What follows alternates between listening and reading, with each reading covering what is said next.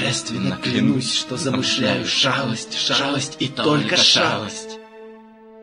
Добрый день, уважаемый слушатель. Э, в эфире пилотный выпуск программы «Анк-Морпорк». Двуединой программы, которая соединяет в себе мир фэнтези и серую реальность. Мы отлично подойдем для... Для кого-то, говорю, мы подойдем.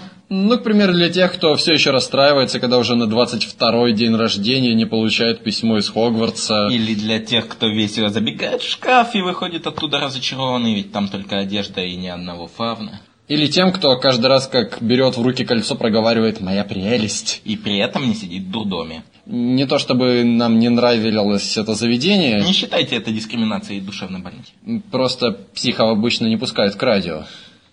Но нас пустили. И с вами в студии Бродяга и Сохатый. Поехали! Первая наша рубрика – это фанфик. Для начала объясним, что такое фанфик. А, ну, фанфик – это сокращенно от фанфикшн. Это как бы дополнение какой-то серии, возможно, книг, возможно, фильмов, но не авторская, а написанная фанатом. И первым у нас будет небольшой фанфинчик от админов паблика «Типичный Поттероман».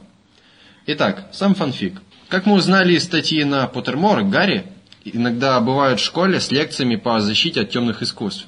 Представьте, как героический Гарри Поттер заходит в класс, чтобы провести гостевую лекцию по зет. Представьте, как вокруг него в восхищении толпятся школьники. Представьте, как где-то в углу класса стоит пунцовый Джеймс и бурчит: «Господи, папа, ну зачем?». Упомянутый Pottermore, кстати, это сайт, посвященный полностью франшизе о Гарри Поттере. Кстати, мы уже сказали... Что сказать? А, то есть не сказали. Ну, так, собственно, вот.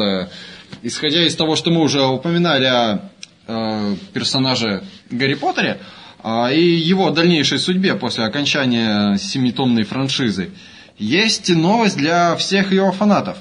Недавно стали известны подробности о пьесе «Harry Potter and the Cursed Child» «Гарри Поттер и проклятый ребенок», которая будет идти в лондонском театре PlaySight летом две тысячи шестнадцатого года.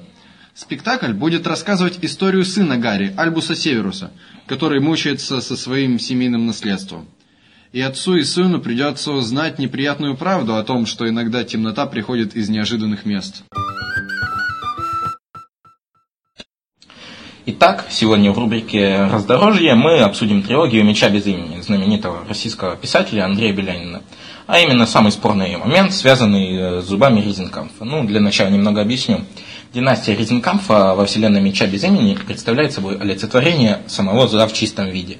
Род, который создал, состоял из ученых, могущественных колдунов, тиранов, полководцев, пытались победить несколько тысячелетий, но он все равно всегда брал верх через войны, разрухи, бунты, моры, ну и так далее.